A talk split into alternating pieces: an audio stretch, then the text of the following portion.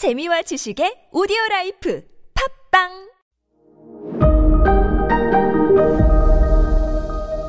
네, 여러분 안녕하십니까. 역사 스토리텔러 썬킴 인사드리겠습니다.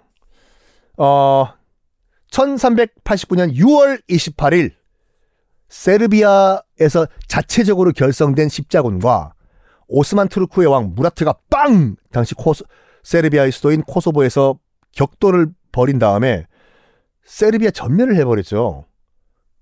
그냥 저 썬킴과 마이크 타이슨과 붙었다고 보시면 돼요.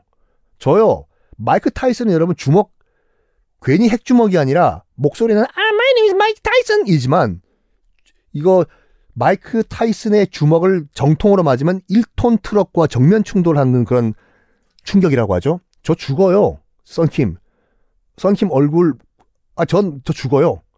그런 상황이었어요. 지금 오스만 트루크한테 어디 누가 덤벼. 세르비아 전멸해버리고 세르비아 나, 땅 전체가 다 오스만 트루크에 넘어갑니다. 정말 세르비아 입장에서는 굴욕의 날이었고 하지만 세르비아 이때 전쟁에선 졌지만 영웅이 하나 탄생을 해요. 영웅. 지금도 발칸 반도의 영웅으로 추앙받는 밀로슈 오빌리치라는 인물이 하나 있었어요. 밀로슈 오빌리치. 당시 코소보 전투에 참전을 했던 세르비아 귀족이었거든요. 전쟁에서 졌어요, 자기 나라가. 칼을 가라. 우리나라가 지금 전투에서 지고 나라 전체가 지금 망했지만 내가 오스만의 술탄 무라트만큼은 내가 내 손으로 반드시 죽이겠다. 우리나라에 복수를 하겠다. 하면서 스스로 항복을 해요. 오빌리치가 오스만 트루크에 넘어가서 그러면서 항복하는 척을 하는 거예요. 자, 나 백기 백기 나 항복.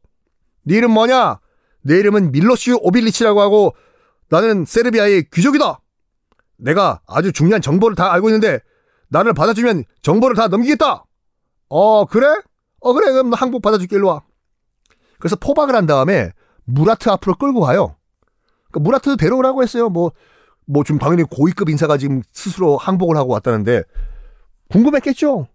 그러니까 무라트가 뭐라고? 오빌리치? 오빌리치라는 인물이 누군지 나도 궁금하니까 한번 데려와봐. 어? 끌고 와요. 그래서 이 무라트가 오빌리치한테 뭐라고 했냐면 네가 세르비아의 귀족이냐? 그렇습니다. 제가 제가 항복하러 왔습니다. 그래. 그러면 너 알지? 어, 우리 이슬람 전통에 따르면은 어, 항복할 때는 이 술탄의 발에 키스해야 된다는 거 괜찮아. 신발 닦았어. 오늘 세탁했어. 크린토피아에서. 자, 이리 와서 내 발에 키스해. 알겠습니다. 키스하겠습니다. 단 지금 포박에 묶여 있어가지고 키스를 못하는 상황이라서 그런데 이 포박만 풀어주시면 제가 가서 크린토피아에서 세탁을 해온 신발에 뽀뽀하겠습니다. 아 그래 그래 그래 그래 풀어줘 야 저기 오빌리치 포박 풀어줘라. 해서 풀어줘요. 풀자마자 오빌리치는 품속에 숨겨놨던 칼을 들고 그대로 무라트한테 돌진해서 무라, 무라트를 찔러요. 팍! 맞아요. 무라트는 그렇게 죽습니다 그 자리에서. 오빌리치도? 당연히 옆에 있던 경호원들 예니체리가 가만 놔뒀겠습니까? 여러 발의 창을 맞고 오빌리치도 현장에서 즉사를 하는데 죽기 전에 세르비아 만세를 외치고 죽었다고 하죠. 죽어요. 오빌리치 죽어요. 지금 발칸 반도를 다 점령했던 무라트는 이렇게 어이없이 어 거짓 항복을 한 세르비아 귀족에 의해서 죽어요. 무라트가 어? 죽어요. 그래서 무라트가 아들이 두명 있었거든요. 저기 아빠가 죽었다고 하니까 당연히 달려왔겠죠. 아빠가 죽었으니까. 달려왔는데 이미 아빠인 무라트는 죽었어 시신인 상태였어요. 그러면 당연히 이제 다음 권력의 공백이 생기면 안 되잖아요. 그 이제 두 형제가 이제 달려와 가지고 형, 형 이름이 바예지드예요. 이 사람도 외워두시면 좋아요. 뭐 바예지드에 관련된 그림 유화도 많이 남아 있거든요. 어쨌든 간에 이 형제 가운데서 형이었던 바예지드가 우리 아버지는 돌아가셨다. 그러면 오늘부터 내가 공식적으로 술탄이다. 맞나? 맞습니다. 큰아들이니까 술탄이 되시는 게 당연한 일입니다. 자, 그러면 오늘부터 내가 공식적으로 오스만 투르크 제국의 술탄이다. 그리고 공식 술탄으로서 첫 번째 명령을 내리겠다. 술탄님, 첫 번째 공식 명령이 뭡니까? 나랑 같이 달려온 동생을 죽여라! 형, 왜 그래? 내 이놈! 형이고 나발이고, 너는 내 권력에 걸림돌이야! 어, 형, 나 죽이면 안 되지! 당장 죽여라! 그래서, 아니, 술탄의 명령이에요. 하여간 이 오스만 트러크 약간 흑역사 중에 하나거든요. 형제 가운데서 누가 왕이 되죠? 나머지 형제는 다 죽여버리는 거. 오스만 트루크의 뭐 전통 아닌 전통인데 그거 한 거예요 지금. 그래서 바로 현장에서 형이 보는 앞에서 예니체리가 동생을 죽여버립니다. 죽여요. 권력은 부자지간도 나누는 게 아니라고 했죠.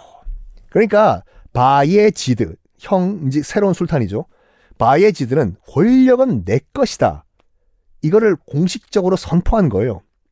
나한테 덤비지 마라. 다 죽인다. 자, 이래서 동생을 죽이고 오스만 투르크 제국의 제4대 술탄이 된 바예지드. 바예지드요. 자, 이 전투로 인해 가지고 세르비아가 당시에 이제 그 발칸 반도에서 가장 강대국 중에 하나였거든요. 세르비아가 무너지면서 발칸 반도 진짜 전체가 다 대부분이 아니라 전체가 다 오스만 투르크가 됩니다. 6월 28일 날 코소보 전투라고 말씀드렸잖아요. 이게요. 세르비아에서는 아직까지 민족의 날로 생각을 해요. 왜? 그거 오빌리치가 무라크 찔러 죽인 날이라고 해서 음, 세르비아 만세하고 죽은 날이라고 해서 6월 28일 뭐 우리로 치면 뭐 광복절까지는 아니더라도 하여간 세르비아 민족의 날이에요. 6월 28일. 투쟁의 날. 세르비아를 침공하려는 세력에 맞서 싸워서 그 지도자를 죽인 날. 요 날이 언제 또 등장을 하냐면, 하이, 참, 어, 어, 소름 끼쳐. 1914년도에 보스니아 사라예보, 당시 이제 오스트리아의 식민지였던 보스니아의 수도 사라예보를 방문했던 오스트리아 페르디난트 황태자 부부 있지 않습니까? 를 누가 죽였나요? 세르비아계인 가브리엘로라는 청년이 저격을 했지 않습니까? 우리 세르비아 민족의 방해꾼이라고 해서 그 죽였잖아요. 탕탕탕탕! 오스트리아 황태자 부부를 죽였잖아요. 그 날이 언제인 줄 알아요? 1914년 6월 28일이었어요. 그날 딱 고른 거예요.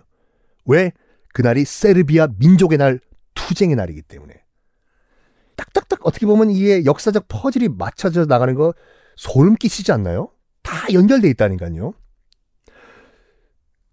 그 이후에 코소보.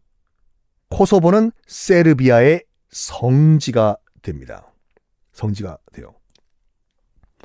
그런데요, 시간이 흘러 흘러 가지고, 이제 현, 거의 현대로 돌아오면요, 코소보가 이제 그 지도 한번 봐봤어요. 지도 보시면 그 세르비아 바로 밑에 있는 나라가 이제 알바니아라는 나라거든요. 알바니아.